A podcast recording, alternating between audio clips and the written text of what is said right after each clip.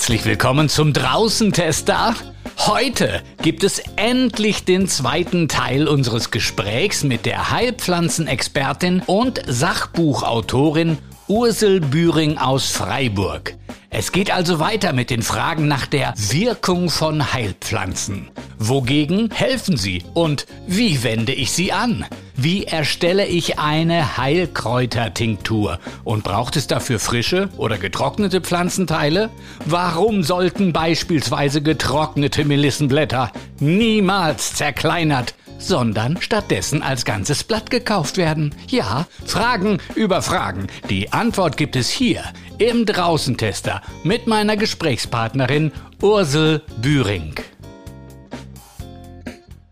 Kann man in etwa abschätzen, wie viele Heilpflanzen es hier in unseren Breitengraden gibt, die man vielleicht entlang des Weges in Wäldern auf, auf Auen finden kann? Ich habe keine genauen Zahlen jetzt gerade im Kopf, aber es gibt natürlich Zahlen, aber ähm, aus dem hohlen Bauch gesagt, ähm, arbeiten wir hier plus minus mit 200 Pflanzen. Weltweit gibt es natürlich eine unglaubliche Anzahl, aber die habe ich jetzt nicht im Kopf. Ich habe von früher, weiß ich noch mal, dass wir mit 2.000 bis 5.000 Heilpflanzen arbeiten, aber das müsste ich einfach äh, belesen.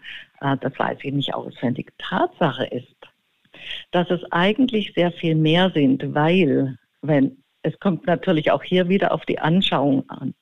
Für mich ist auch ein Apfel eine Heilpflanze ebenso eine Möhre. Das sind unglaublich wichtige Pflanzen, die wir halt als Obst oder Gemüse essen. Für mich gehört die Nahrung unbedingt dazu. Ein Apfel gerieben enthält viel Pektin, also neben den ganzen Vitaminen, Mineralien und so weiter.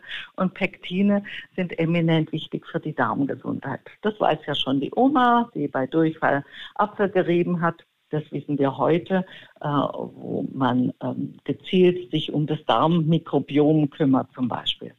Das heißt, der Begriff Heilpflanze, da muss man wieder schauen, der ist sehr, sehr weit gewählt und ich würde ihn unglaublich eminent erweitern und vielleicht die Arzneidrogen jetzt als eine spezifische, nur für Erkrankungen einsetzbare Klientel äh, einklammern und Heilpflanze, das ist für mich persönlich zumindest ein sehr, sehr weiter Begriff. Und der begeistert mich. Und diese Begeisterung, die spürt man ja bei Ihnen fast in jedem Satz, den Sie über diese Pflanzen äh, von sich geben. Und ich frage mich, muss man nicht eigentlich auch seine Einstellung zu den Pflanzen, zu der Natur vielleicht neu bedenken oder überdenken, wenn man sich mit diesem Thema auseinandersetzt. Das, was eigentlich so als ja eine Pflanze am Wegrand, auf die man auch treten konnte, galt. Äh, damit kann man ja eigentlich nicht mehr arbeiten mit so einer Einstellung, wenn man sich auf die Heilkraft, auf diese positive Energie der Pflanzen einlässt. Haben Sie eine besondere Beziehung zu den Pflanzen? Das ist eine, eine Frage, die nicht so einfach zu beantworten ist und für mich doch ganz einfach ist ähm, nicht wissenschaftlich begründet, sondern ich bin ein Mensch, ich achte die Natur. Ich ähm, ergötze mich am Kleinen. Ich halte da wirklich mit Goethe dieses vorurteilsfreie Anschauen, äh, ein Gänseblümchen ob seiner Schönheit. Und ich weiß nicht, ob es nicht ein kleiner Zauberschlüssel ist, diesen Kindern beizubringen. Ich weiß noch genau von meiner Kindheit her, da hat mir mein erster Lehrer, da war ich äh, sechs Jahre alt, eine Lupe geschenkt. Er hat immer gesagt, Ursi, du fragst so genau, du guckst immer so genau hin, du bist so neugierig. Und er hat mir eine Lupe geschenkt. Und ich habe als Kind damals und bis heute mache ich es immer einmal wieder, ein Gänseblümchen angeschaut. Und wenn man diese Krönchen sieht, die sich oben äh, zeigen bei diesen kleinen äh, Blütenköpfchen, dann kann man durchaus in Staunen geraten. Und das Staunen, Bewundern, Achten, ich glaube, das ist schon der wesentliche Boden, um diese grünen Geschöpfe, die heute immer wichtiger werden, bewusst wahrzunehmen. Ähm, ich war lange Zeit Mitarbeiterin auf der Ökostation Freiburg, das ist eine ökologische Bildungsstätte hier, äh, die den Kindern gezeigt hat, was eigentlich in einer Handvoll Erde für ein Reichtum an Leben ist. Und das ist es. Ich glaube, ganz ehrlich, dass in der Corona-Zeit die Menschen mehr nach Orten gesucht haben. Man nennt es ja heute den dritten Ort, Also nicht die Wohnung, nicht der Arbeitsplatz, sondern der dritte Ort, das Draußen, das uns wieder so wichtig wurde. Plötzlich spüren wir auch im, im Rahmen des Klimawandels, wie wichtig Bäume ist, wie wichtig eine Beschattung ist, äh, wie sehr wir sorgen müssen dafür, dass wir die Natur als intakt erhalten. Und ich vergleiche das auch manchmal wie mit äh, unserem eigenen Körper, ne? was wir in der Natur auf einem intakten Boden wachsen intakte Pflanzen. Das weiß jeder Gärtner, der im Frühjahr mal wieder den Boden auflockert. Und der Darm ist wie eine Art ähm, äh, Boden für den äh, Körper des Menschen. Äh, und aus dem Darm heraus ernähren wir uns. Also deswegen muss die Darmgesundheit passen. Und so ziehe ich eigentlich ständig Parallelen von ähm, meinem Hiersein, ich sage jetzt mal in der Wohnung, wo ich gerade stehe, zu draußen, wo ich jetzt herausschaue und denke, was wären wir ohne Bäume? Was wären wir ohne Grün? Was sehne ich mich, wenn ich von einer weiten Reise komme? Ich reise gerne nach dem lebendigen äh, Grün hier oder auch dem Wechsel der Jahreszeiten.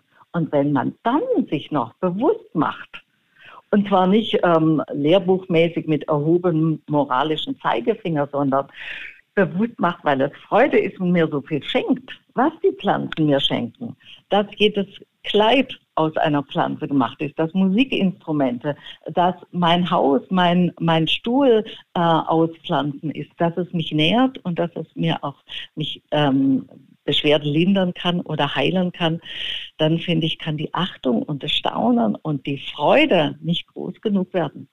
Und vielleicht muss man da noch ein bisschen positiv ähm, Türen öffnen, geistige Türen, Augentüren öffnen. Oder dass Farbe Heilkraft ist. Wie schön, wie berührt mich eine Pflanze, die gut duftet. Duft ist Heilkraft.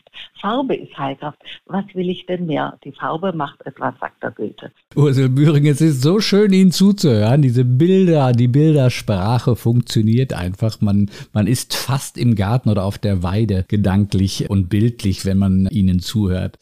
Es gibt zahlreiche äh, Möglichkeiten, Heilpflanzen zuzubereiten. Wir haben den Tee zum Beispiel angesprochen. Aber es gibt dann auch äh, zum Beispiel die Tinkturen. Das ist ja auch etwas ganz Spezielles, etwas, das die Menschen schon seit Hunderten von Jahren machen. Vielleicht können wir einmal kurz darüber sprechen. Das kann man ja auch selber machen. Was empfehlen Sie da für jemanden, der sagt, also ich möchte mir so eine kleine Hausapotheke zulegen? Wie geht man vor, wenn man Tinkturen anlegen will? Nimmt man eher frische Pflanzen, nimmt man eher getrocknete, also die sogenannten Drogen? Da gibt es ja auch immer unterschiedliche Aussagen und ist etwas verwirrend. Ja, vielleicht bleiben wir noch ganz kurz beim Tee, denn der Tee ist für mich ähm, das Medium, das ich immer zur Verfügung habe, am leichtesten zuzubereiten. Und auch dort äh, wiederum, wenn ich lerne, wie ein Tee korrekt zuzubereiten und zu trinken ist, dann bin ich immer auf der sicheren Seite. Das kann man gut einnehmen, das schmeckt. Ähm, und äh, vermittelt auch die Heilkräfte, also dann gut reserviert. Jetzt aber zu Ihrer Frage zur Tinktur. Ähm, Tinkturen, das sind ja zumeist zumindest alkoholische Auszüge, die, wie Sie sagen, es auch schon lange gibt. Es gibt auch andere Auszüge schon lange, seit 2000 Jahren. Die beruhen auf, auf Essig und, und Honig zum Beispiel, ein sogenanntes Oxymel. Das sind auch so alte ähm, Auszugsarten. Weshalb der Alkohol so gut ist, so praktisch ist, das ist, weil er viele äh, Dinge ähm, vereint, die wir für eine auch Konservierung an Heilstoffen ähm, gebrauchen können. Denn er hat keine Mikroorganismen, er konserviert sehr gut, er ist in jeder Form quasi ähm, zu verdünnen mit Wasser oder auch später in Tee einzunehmen. Und man kann ihn gut mitnehmen. Und Tee können Sie nicht überall mitnehmen. Wenn ich jetzt in Bhutan oder im Dschungel äh, unterwegs bin, dann kann ich keinen Wasserkocher mitnehmen, weil die Steckdose dazu fehlt. Aber äh, eine Tinktur, die können Sie natürlich immer einnehmen und äußerlich und innerlich anwenden. Jetzt fragen Sie, getrocknet oder frisch? Da gibt es verschiedene Vorgaben. Und wenn Sie fragen zum Selbstherstellen, dann haben Sie schon den Unterschied gemacht, denn äh, den mache ich auch immer. Ähm, eine Tinktur setze ich ein, wenn ich krank bin. Und äh, dann würde ich auch die Tinkturen aus der pharmazeutischen Herstellung einsetzen. Was wir jetzt ansprechen, das ist die Selbstmedikation, die verantwortungsbewusste, seriöse, fundierte Selbstmedikation, die mit Lust und Freude zubereitet wird. So, und da kann ich sowohl getrocknete Pflanzen als auch frische einsetzen. Homöopathische ähm, Weise ist oft eher die sogenannte Frischpflanzenzubereitung, die bei den Firmen übrigens immer ganz genau vorgegeben ist, wie viel äh, prozentiger Alkohol und so weiter eingesetzt wird. In der Hausapotheke kann man das sehr viel äh, lockerer einsetzen. Dann gibt es die Tinkturen in der Phytotherapie, die werden zumeist eher aus, der, aus getrockneten Pflanzen angesetzt. Das heißt, ich habe für mich persönlich die freie Wahl. Wenn ich jetzt in die Selbstmedikation gehe, dann sind es oft Menschen, die kennen die Pflanzen und die haben Lust, mit ihnen umzugehen. Und die haben Lust, äh, in die freie Natur zu gehen und dort Pflanzen einzusammeln und dann daraus eine Tinktur zu machen. Und warum denn nicht? Ich bin ja schon groß und ich kann mir auch selber etwas kochen. Also kann ich mir auch selber eine Tinktur herstellen zum Gesunderhalten oder zu lindern. Was muss ich beachten? Ja, natürlich äh, die Qualität der Pflanzen. Also wenn ich selber ernte, dann muss ich wissen, wo ich ernte, wie ich ernte, auch Umweltschutzgründe beachten, natürlich keinen Schmutz Pflanzen aber nicht waschen vor dem äh, Ansetzen, weil sonst äh, sind sie ja verbessert quasi. Ähm, das heißt, da gilt es schon einiges zu beachten. Dann gilt es zu beachten die Dosierung. Also zum Beispiel 1 zu 5 bis 1 zu 10 ist so eine Grundregel von der Menge, die ich ähm, einsetze, Pflanzen im Verhältnis zum Alkohol. Dann ist etwas ganz Wesentliches die Art und Weise der Zerkleinerung. Ich kann mir vorstellen, oder jeder kann sich vorstellen, wenn ich ein paar große Brocken ähm, lasse bei den Pflanzen oder wenn ich einen Apfel nur ganz grob kaue, dann kann mein Körper daraus nicht so viel herausziehen, wie wenn ich zur Tinktur zurückkehrend die Pflanzen sehr fein klein schneide. Je kleiner, desto besser der Wirkstoffauszug.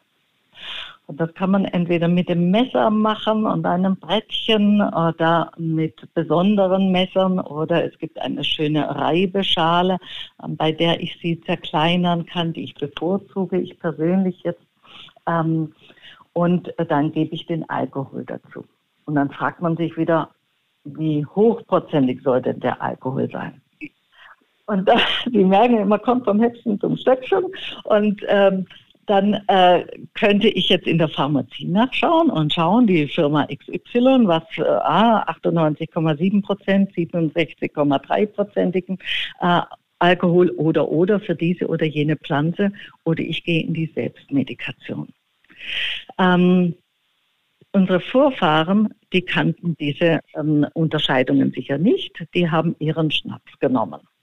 Und ein Schnaps mit ohne jetzt einem, also ich sage mal jetzt mal nicht unbedingt gerade ein Kirschschnaps oder so, aber ein Korn oder Wodka, das sind neutrale Alkohole, die man gut einsetzen kann dafür. Die haben so zwischen 38 und 40 äh, Prozent oder 45 Prozent. Muss natürlich ein trinkbarer Alkohol sein. Das könnte vielleicht auch noch wichtig sein.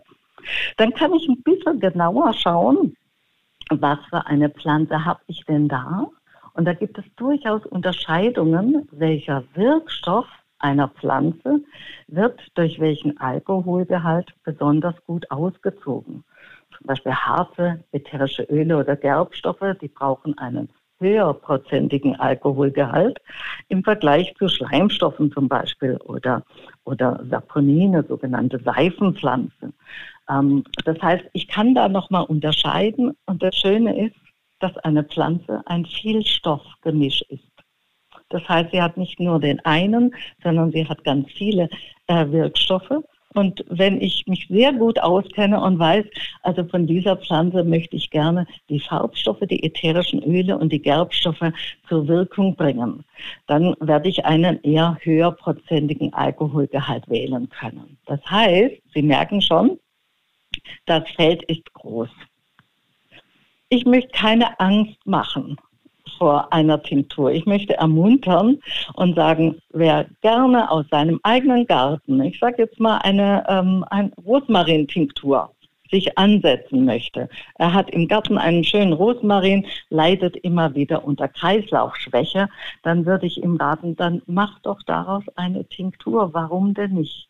Ernte es sauber zum richtigen Zeitpunkt, ähm, schneide es sehr klein, gib es ein einen etwas höherprozentigen Alkohol.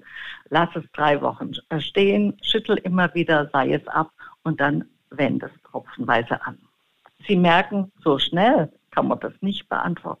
Ja, es ist ein, ein großes, ein sehr spannendes Thema. Aber für die, für die kleine Hausapotheke zu Hause, was würden Sie empfehlen? Sie haben Rosmarin angesprochen gegen Kreislaufbeschwerden. Es gibt ja so die Klassiker, Salbei, Minze und so weiter. Ich meine, was würden Sie jemandem raten? Äh, fang doch damit mal an. Das kann man immer mal gebrauchen und wirkt auch ganz gut. Also Thymian finde ich ganz wichtig für die Erkältungszeit, weil das eine der großen Heilpflanzen ist und den hat man auch viel im Garten. Dann vielleicht für jene, die immer wieder so ein bisschen nervös sind, die Zitronenmelisse. Die würde sich gut eignen, wenn Menschen etwas älter sind, also ab 40 übrigens, ich frage Sie nicht, wie alt Sie sind, keine Sorge, aber ab mit 40 beginnt das Altersherz, die könnten sich unbedingt einen Weißdorn-Tinktur ansetzen. Was haben wir denn jetzt? Schatz, Herz, ich schreibe schon mit, ich schreibe schon mit. Ah, okay, okay. Also ich merke, ich, ich weiß Ihr Interesse zu deuten. ja. Haben wir was fürs Herz? Ah, für, den, für gegen bei Kopfschmerzen könnten wir die ähm, Pfefferminze als Tinktur haben. Das ist auch ganz gut, weil man die manchmal gerne spontan einsetzen kann.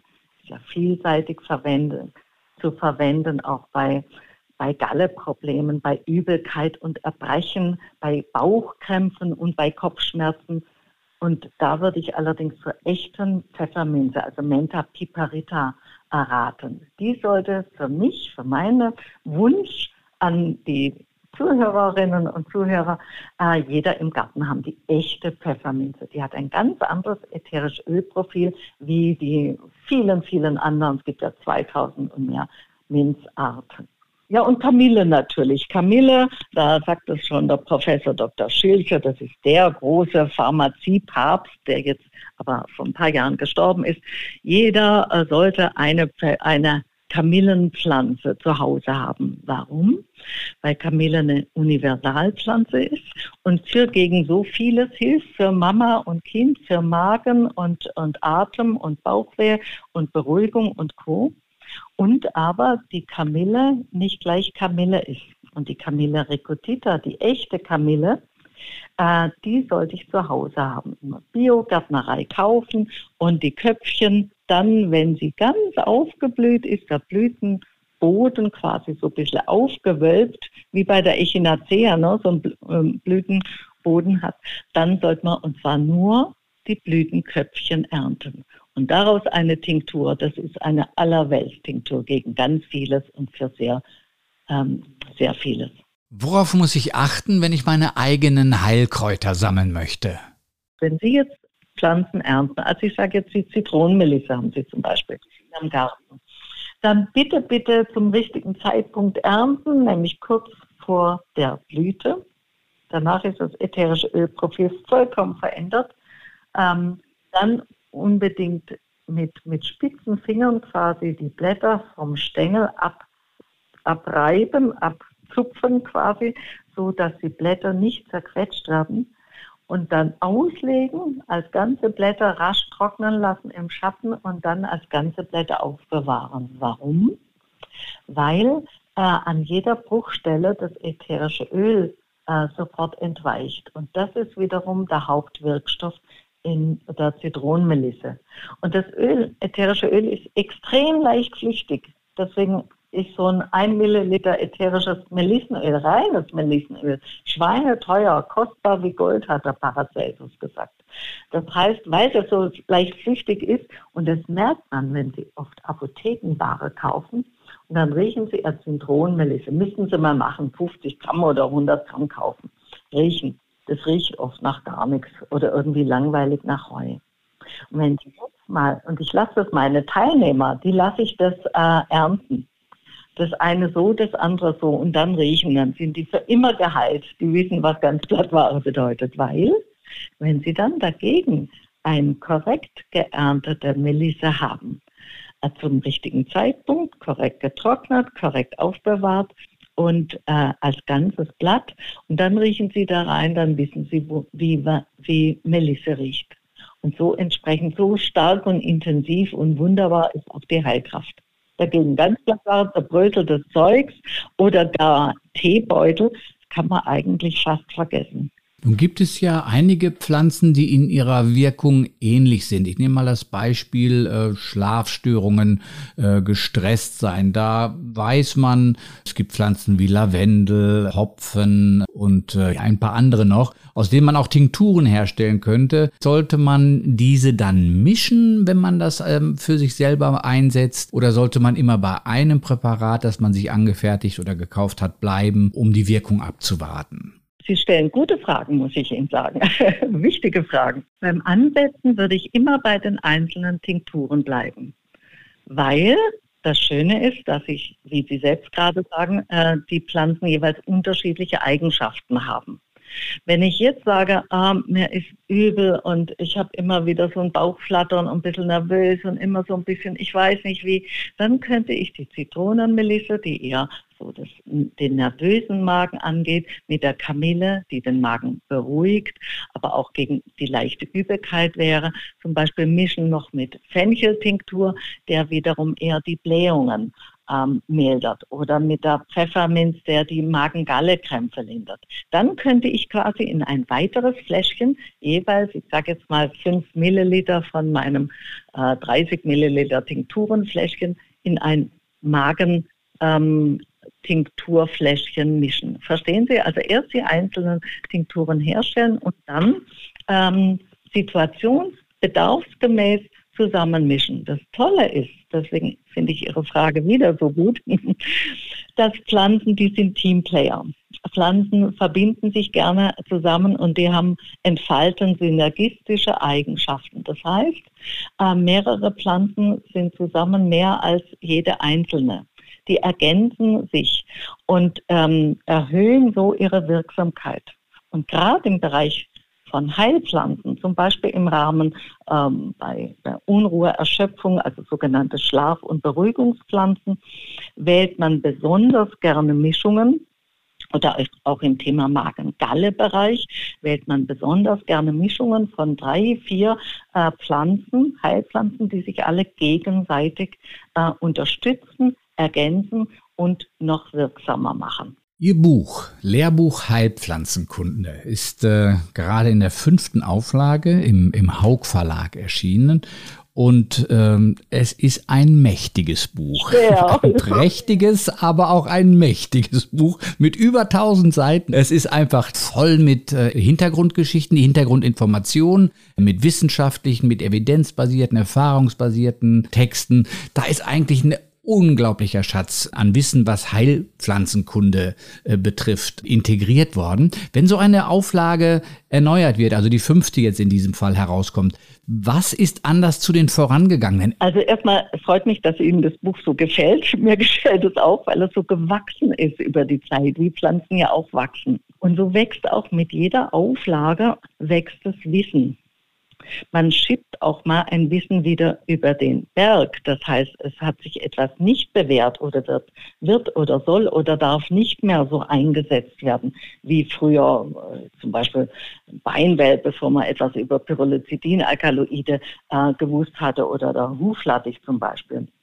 Das heißt, über die Jahre, also ich beschildere jetzt mal meine Arbeit fürs Buch, ich sammle über die Jahre das gesamte äh, Wissen was jetzt, also seitdem ich jetzt letztes Jahr äh, die fünfte Auflage abgeschlossen habe, habe ich hier schon wieder ganz viele ähm, Literatur, äh, Studien, neue Erkenntnisse äh, und ähnliches gesammelt. Und das mache ich über die Jahre, alle vier bis fünf Jahre äh, erneuert oder gibt es eine neue Auflage, sammle ich neue Erkenntnisse. Da kommt unglaublich viel zusammen. Es gibt ja auch ähm, neue Leitlinien, zum Beispiel Empfehlungen für Ärzte oder es gibt auch Patientenleitlinien, wie man jetzt eine Erkrankung ähm, zu behandeln habe. Da äh, stößt die Phytotherapie zum Beispiel endlich auch dazu, nicht nur äh, pharmazeutische, sondern eben auch phytotherapeutische Heilmittel einzusetzen.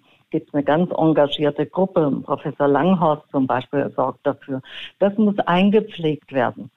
Ähm, vor allem aber bei den Pflanzen kommen immer wieder neue, auch wissenschaftliche Erkenntnisse, neue Empfehlungen. Dosierungen werden sich, werden teilweise verändert. Also auch das ist eine grundlegende und eine Mammutarbeit. Und ich muss Ihnen sagen, ich habe fast sechs Monate damit zugebracht.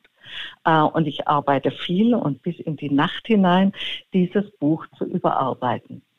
Es begeistert mich, nur deswegen mache ich das. Ich glaube, sonst würde ich zusammenbrechen, weil ich, ich habe keine Studenten, die für mich schreiben. Ich schreibe alles mit meinen zwei oder vier Fingern selber. Äh, aber es begeistert mich total. Ich bin auch beflügelt und beglückt, dass es so viele neue Erkenntnisse gibt zu den Pflanzen und dass man eben aber auch mal ein Wissen revidieren muss. Das heißt für mich lebendig bleiben, am Wachsen wie die Pflanzen selbst. Und so sehe ich auch das Buch. Das ist ja mittlerweile auch ein Standardwerk geworden, da braucht man gar nicht drum herum zu reden. Es wird eingesetzt in vielen Institutionen als, als Grundlage für Phytotherapieunterricht. Aber ich denke, es ist auch geeignet für den interessierten Laien, der sich diesbezüglich Wissen aneignen will. Ja, und das ist mir auch ein Anliegen. Also äh, natürlich und selbstverständlich unterstützt es. Ich weiß auch viele Ärzte, HeilpraktikerInnen und so weiter, ähm, auch in der Apotheke, aber auch ähm, Biologen, LehrerInnen und so weiter und so fort. Aber es gibt immer mehr Menschen, die eben ein persönliches Interesse haben, ohne dass sie jetzt, ich sage einmal, medizinisch vorgebildet sind. Und mein Anspruch ähm, mein persönlicher Anspruch ist der, Sie wissen ja, Onkel Arzt, äh, Bruder Chemiker, der andere Immunbiologe, aus diesem Fachterminus herauszukommen, was gar nicht immer so einfach ist, und äh, das Buch so lesbar zu schreiben, dass es Ad 1 verständlich ist und dass Ad 2 das Lesen auch noch bitte irgendwie Freude macht. Also es gibt Bücher, durch die quäle ich mich durch die sind mir ganz wichtig als wissenschaftliche Fachliteratur. Aber als meine Aufgabe sehe ich dann, das so zu übersetzen, dass es verständlich ist, dass es bildhaft ist. Also ich liebe Worte als solches und dass vielleicht ab und zu ein Lächeln äh, durch die Menschen ähm, äh, schießt, weil ich glaube daran, dass wenn mich etwas anrührt, irgendwie äh, berührt, ähm, beteiligt, ähm, humorvoll ähm, ist, wenn ich das Gefühl habe, ah ja, das kenne ich auch von und so weiter. Das sind all die Modi, durch die mein Gehirn ja viel besser lernt und Ankerpunkte hat, um sich etwas zu behalten. Und darum geht es. Sie haben so viele Menschen äh, getroffen in diesem inhaltlichen Zusammenhang. Äh, Sie unterrichtet, sich ausgetauscht, Sie haben darüber geschrieben.